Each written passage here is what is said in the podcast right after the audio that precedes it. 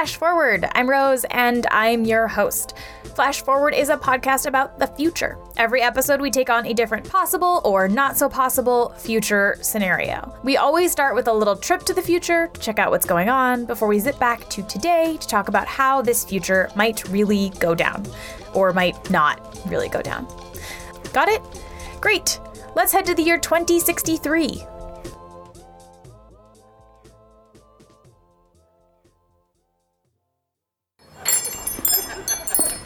Fáilte rot an féidir am Carolat? Irish, hi there, can I help you? Hi. Yeah, I'm looking for a place to stay for the next three nights. Do you have any vacancies? Níl aon seo mar príomhváach ar We don't have any private rooms right now, but we do have a bunk in our communal room open. Okay, that's fine. Um, how much is it? 45 euros. That seems like a lot for a shared room. Well, bín léh affiliacht Well, we do poetry readings every evening and you get a free ticket with your stay. Okay, I guess I'll I'll take it.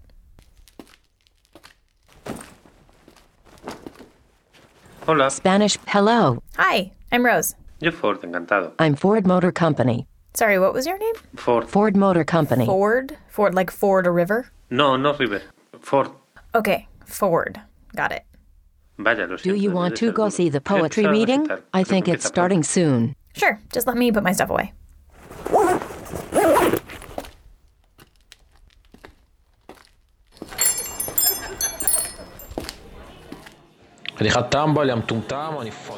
No translation found. I'm sorry, what? Hebrew. Nate, descendant, your face is very strange. It must be odd not to see your own mouth. Seeking language. Seeking language. Steer script. Can Lang, would you like to buy the plugin? Hey, can I buy you a drink? Oh, uh, no thanks. Okay. Have you been to a poetry reading here before? No, I just flew in today. Um, what are they like? Oh, Oh, you are in for a treat. They are interesting. Really interesting. Nothing else really what kind like it in the city. usually? Oh, all kinds. But, I mean, yeah, I know the point of these readings is that they're bad poetry, right? What?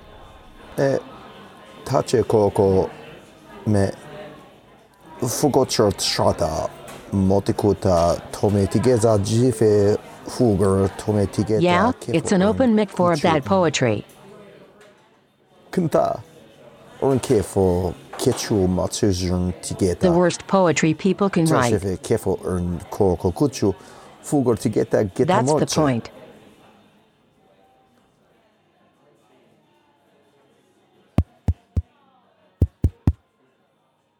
Potty potty potty. Green potty green potty grumpy toddy morning. Midsummer groaning nutty. Discovery. Oh. Potty. So this week, we're talking about universal translation, a babelfish. The babelfish is small, yellow, leech-like, and probably the oddest thing in the universe.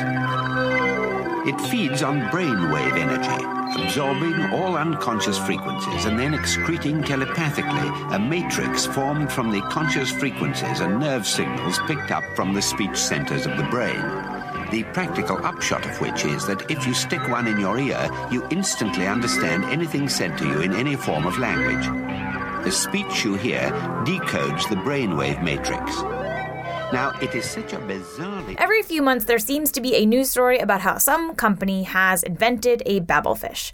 Star Trek like Universal Translator comes to Skype was one headline I saw. The language barrier is about to fall is another headline. The future is now. But machine translation is actually still not that great. And these overhyped stories are, let's say, frustrating to the people who actually do translations for a living. What I think frustrates me more than anything is there is so much um, journalistic drivel out there today when it comes to language. Um, there are these little short pieces that don't go beyond maybe 300 words, and they have these hyperbolic um, headlines that say, um, language barrier defeated, um, you know, Microsoft um, Skype Translate takes care of all of your language needs. And people that go for the quick soundbite read that and they're saying, okay, problem solved. Oh, so it's all good. I'll just download it to my uh, my um, tablet computer or my smartphone, and away we go. But reality is seldom that simple. That's Barry Slaughter Olson. He's the founder of a group called Interpret America, which is more or less a PR group to tell people about the work of translators and interpreters, people who work in the so called language services industry. Within our profession, there has often been an idea that good translators are never seen or heard of. They do such a wonderful job that people don't realize they're reading a translation. Or good interpreters do such a good job that people forget that they're listening to an interpreter as someone else speaks in another language. When we do our job really well, we disappear. And from a PR standpoint, I guess, if you think about that, the better you do your job, the less people realize you're even there. Hence, over time, they'll think, well, do we need interpreters or hasn't that been resolved by technology? So it's Barry's job to tell people about what translators and interpreters do. And there is, I learned, a difference between those two things, between translation and interpretation. Translation is written and interpreting is spoken. So if you need a piece of paper um, or a document translated, then it's going to be a translator that would do that. If you need to speak with a potential business partner from China, you need an interpreter. So, just a simple difference, but one that many people don't understand. So, um, yeah, I had no um, idea. So, there you go. I've already helped achieve uh, another victory for Interpret America and explaining the difference between translation and interpreting. Put it on the big scoreboard. Yeah. Hey, we keep track. I've got another hash mark here on my wall. now, if you are, say, an English speaker living in a country and community where English is the dominant language, you might not realize how big the language services industry actually is. To demonstrate just how much translation touches everything around us, Barry challenged me to a little game. Pick an industry and let me see if I can tell you where translation and interpreting would be applicable. Oh, this is fun. Okay, okay, let me think. Um, dog walking. Dog walking. Well, let's say that perhaps your um, dog walker does not speak English. You may have to have find some way that you would actually be able to understand each other. It may be a very rudimentary level, but you need to know when they should show up to walk the dog and uh, when they need to be back, and then you have to negotiate how much they're going to be paid. But wow, that's that's that's one that I nef- I don't know off the top of my head where there's been a requirement for an additional interpreter to be there. That might be one of those areas where um, Google Translate or one of the other machine translation engines now available on a smartphone may be able to help you get by with your non-English speaking dog walker. Give me another one. I stumped you. Okay. Um, how about um, go like movies, like mo- TV production and movies? TV production and movies. Let me give you a really good example. Um, let's take Downton Abbey, a very popular uh, series. It's become an international phenomenon and not everybody understands that beautiful British English. And so there have to either be subtitles or there has to be a dubbing of the dialogue. So, if we really could perfect computerized translation, all of this could simply be done by machines, which has some serious consequences for people's jobs and the economy. According to one report I found, the translation services industry is expected to be worth $37 billion in 2018.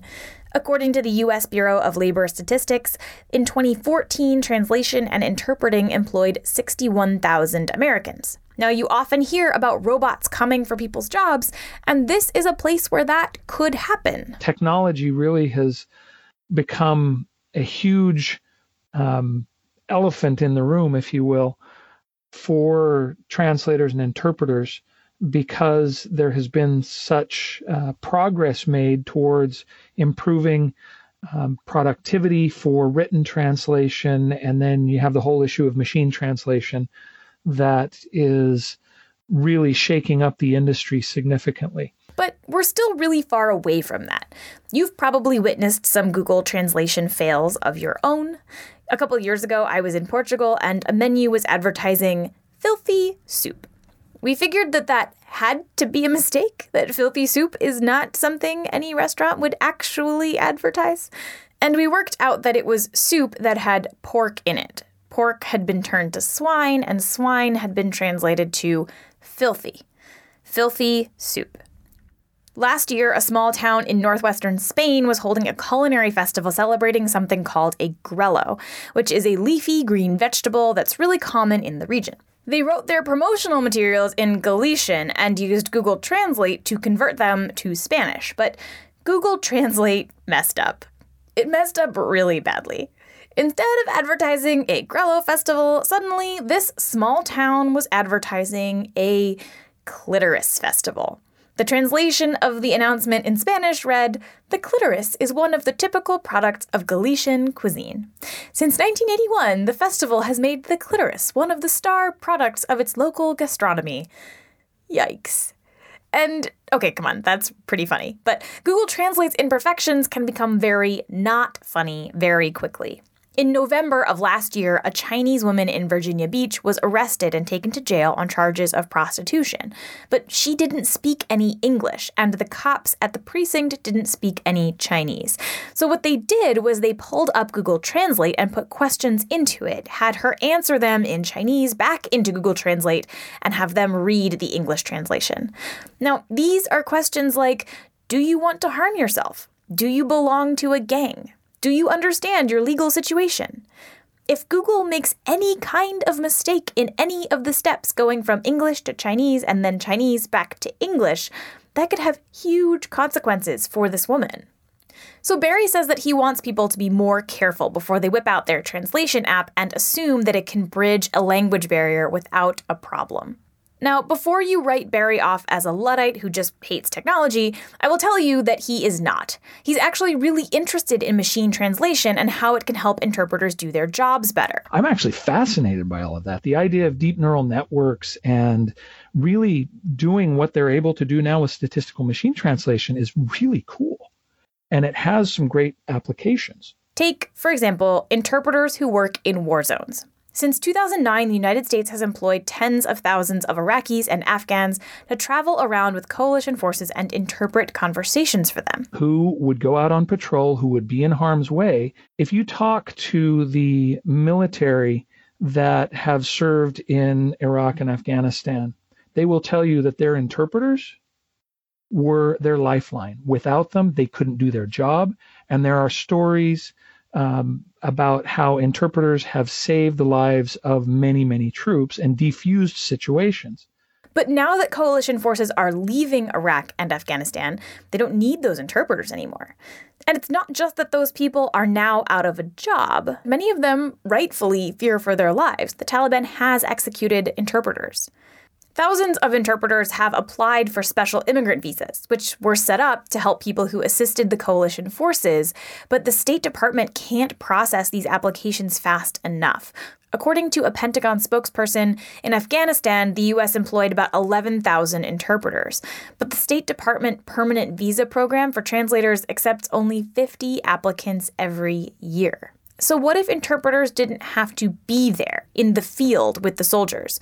What if you could have a machine translation system do a lot of the basic word to word translation and then have some kind of camera that the interpreter could be watching through to help augment that with notes on things like culturally specific nuances or correcting the machine translation where it might be wrong? If I think in the future, I don't know that we're going to be able to end wars. I think they're going to continue, and I think people will continue to speak different languages.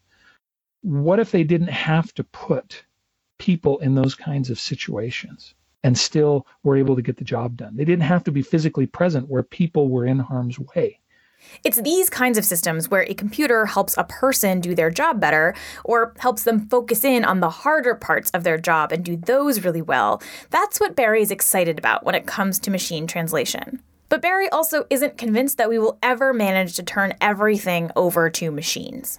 The reality is that human communication is so much more than words and context. It's emotion. It's it's it's just so much more. I struggle um, understanding how we could think that we could boil down the human experience to mathematical equations because being human's a lot more than just that. But anyway. You know, people think that words and sentences mean things, but they don't. People mean things. And they use words and sentences as tools. Um, my name is Julie Sedivy and I'm a, uh, a writer and a, an adjunct professor at the University of Calgary currently.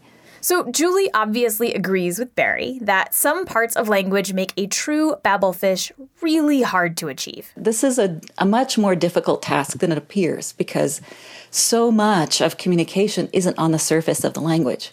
You go up to someone that you've seen a few times, maybe you've had some casual social interactions, and you say, Hey, I was thinking of seeing a movie tonight. Do you have any plans? All right, so on the face of it, you've informed them of your intention for the evening, and you've asked them a question about their plans, but it's unlikely that what you're trying to do with those words and sentences is to exchange information about what you're doing for the evening. If it's someone that you know very well and that you've spent a lot of time hanging out with, maybe you're just inviting them to a movie. But if it's someone that you don't know well, and um, you don't have a history of hanging out, that becomes a little bit more loaded as a request.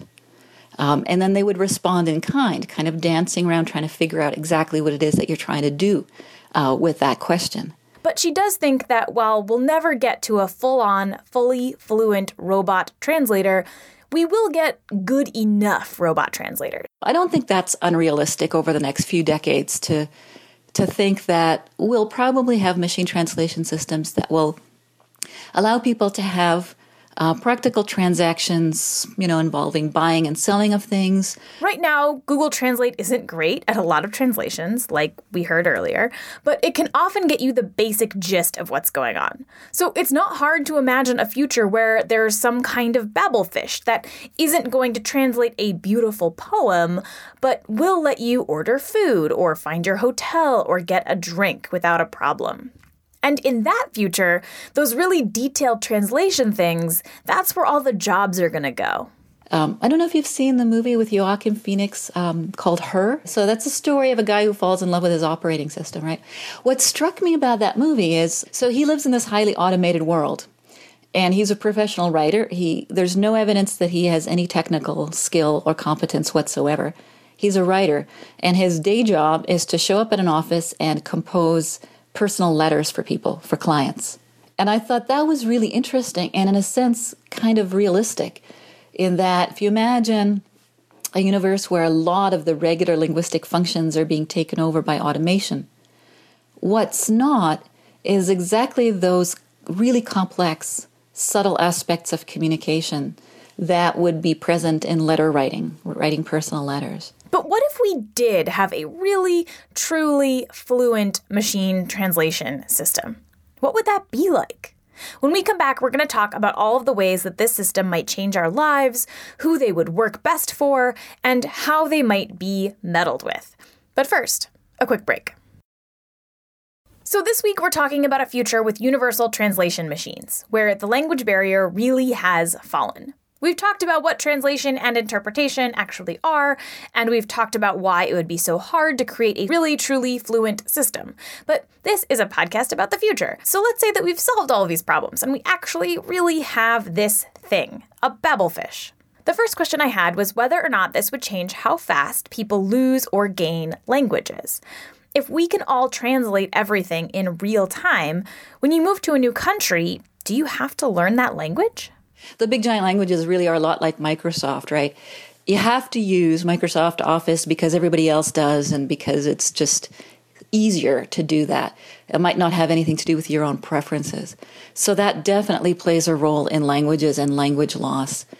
That's Julie Sedivy again, and she knows this question quite well. So when I was a kid, you know, starting school, um, this is, I think, a universal experience of immigrant kids is that it becomes really clear what the advantages of knowing the dominant languages are. Um, those benefits far outweigh, in many cases, the benefits of knowing your family language.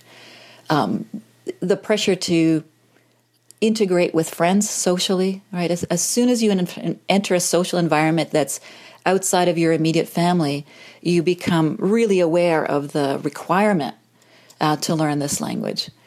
Um, so, in much of my early life, that was really where my linguistic energies were focused. And my heritage language, Czech, became less and less relevant because the social context in which I spoke Czech was very, very limited. And of course, the costs of not speaking Czech declined over time as well as everybody in my family learned English. We, we didn't really require Czech anymore to communicate with each other. And she doesn't think that that social pressure is going to change, even if technically we can all communicate using these devices. Um, so, what it wouldn't do, I think, is stop stop immigrants who come to a, lang- uh, a country like uh, the United States or Canada, for example. I don't think it would necessarily um, keep them from learning the dominant language at the expense of their original language. And that's because um, integration requires such intimate interaction with the dominant culture. But aside from learning the dominant language wherever you move, do people just stop learning languages? I mean, is there any point in learning Spanish if you're never going to get better than this machine at speaking Spanish? Oh, I think there's a tremendous demand. I mean, look at how popular the language learning apps are. I don't I don't think I know anybody who hasn't at least tried one of those language learning apps. That's Erin McKean. And I run Wordnik.com, the world's biggest online English dictionary. I, I don't know anybody who thinks that learning another language is a stupid thing to do. Like, it, it, it's not like, you know, oh, I'm going to go base jumping right? No, I'm gonna, I'm, I'm gonna learn Portuguese. You know, it might say, oh, well, you know, maybe there are better ways that you could use your time, but learning a language is considered to be good in and of itself. So while people might not have to learn a language to get by, they will still want to learn a language because they want to be the kind of person who learns languages. And there are all sorts of things like today that people do as weird hobbies that 200 years ago were just stuff that you had to do every day. Like anybody you know probably who bakes bread who's not a professional baker is so far past like the people who used to bake bread every day because they wanted to eat. Now they're all artisanal and they post lots of Instagrams, you know? Once language learning becomes a commodity that is available to everyone, there's all there are always going to be people who do it in a kind of recreational artisanal way. And even if machine translators are really, really, really good, people are still going to value human translation just because we like humans. Oh, it'll be a luxury good. Like, you know, if your mass market novel will be machine translated into every language on earth, but, you know, bestsellers are going to have it written into their contracts that they get a human translator. And it'll be it'll it'll be like a uh, a little sticker on the front of the book, just like if your book's p- picked by Oprah. It'll see translated by humans. And I think it will become like a star bellied Sneetches situation where people will differentiate between those speaking a language, quote unquote, naturally and those speaking a language with augmentation. And so there'll be there'll be an arms race for smaller and smaller and smaller and less obtrusive babelfish and there'll be web pages that will help you decide whether like the romantic prospect you're talking to really speaks your language or is babelfishing you. And because it's a luxury good people will also probably try to fake it. Uh, there'll be a whole like internet forum of translator conspiracy takedown groups where they like do machine translation against the same work that the human translator has done and try to prove that they used machine translation instead. They'll be translator truthers. Now, like anything that humans train, these systems are only as good as the data that they learn from. which means that there will be all kinds of bias coded into these translators. Who's going to decide whose language is worthy of being the model for the input to the system? Because it's not going to be the language varieties that we deprecate now.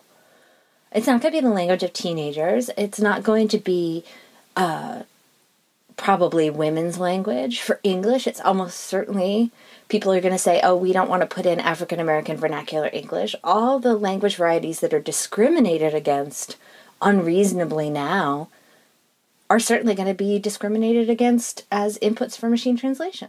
In other words, the early systems will almost certainly be based on the way that rich white dudes talk. But eventually, people will want things that sound like themselves. And here's a thing that you should totally invest in when it gets invented branded language plugins. I think that we'll see celebrity branded plugins. So young Chinese women are going to buy the Taylor Swift plugin for English so that everybody will sound like Taylor Swift. Yeah, it's like the perfumes, but like way more. you can Right. smell like her, you can sound like her. It'll be a licensing opportunity. And they'll they'll they'll go back and digitize, you know, Marilyn Monroe and, and Elvis and all those other people who've, you know, have estates overseeing their likeness rights. But beyond being branded or biased, the system could also be gamed. There's this technique called Google bombing, which is basically a way to prank Google results. And you could do this with machine translation. The idea is that you link a certain word or phrase with a certain translation over and over and over again online, so that when a system like Google Translate is learning and comparing texts, it learns your bogus translation instead of the one that it should know. So let's say that you wanted to um, basically prank the entire French language. Uh, what you would try to do is have as many parallel texts as possible that for the French phrase, I don't know, liberty, egalite, fraternité, right? It translated in English to um, barbecue potato chips or something else ridiculous. Freedom fries. Freedom fries, something, yeah. Um, and so then anyone who used the system and wanted to say that phrase in English, it would sound absurd.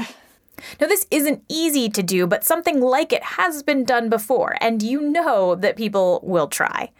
And a few years ago, there was this weird sort of conspiracy theory about a secret code living inside Google Translate. For a while, when you would put the standard Latin placeholder text that people use to indicate that words go in this box, you know, the like lorem ipsum, etc., etc., you got some weird results. So lorem ipsum was coming back as NATO.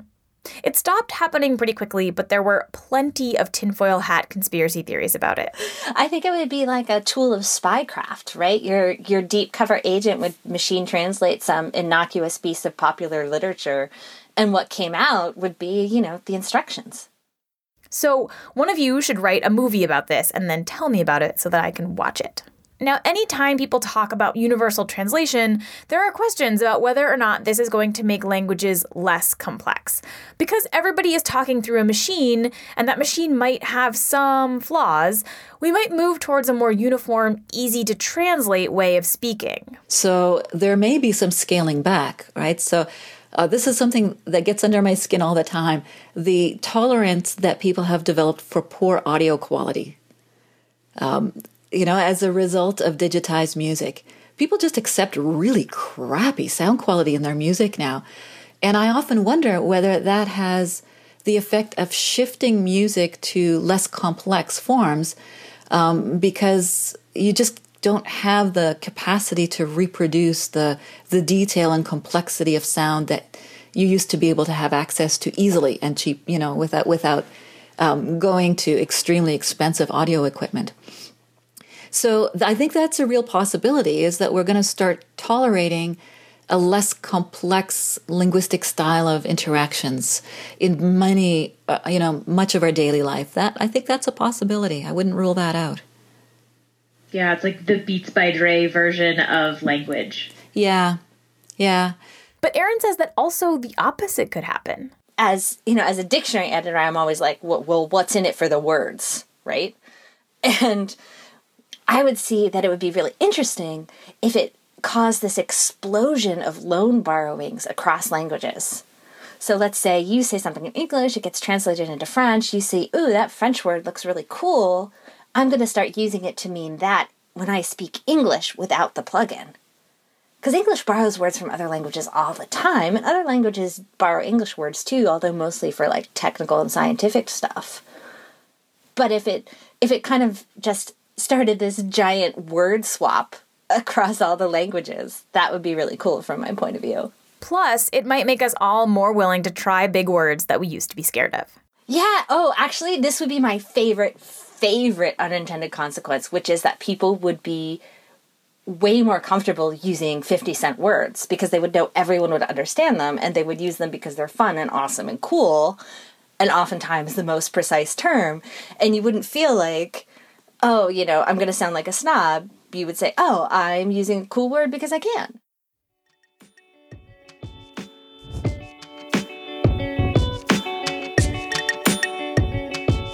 That's all for this future. For more on machine translation, language, and a world without language barriers, head to flashforwardpod.com. And if you're a patron, you'll get a cool bonus thing about language this Friday. So if it is before Friday and you go sign up as a patron, you will get it and it will be awesome. What do you think? Would you use one of these? Do you want to live in this future? What would you Google bomb?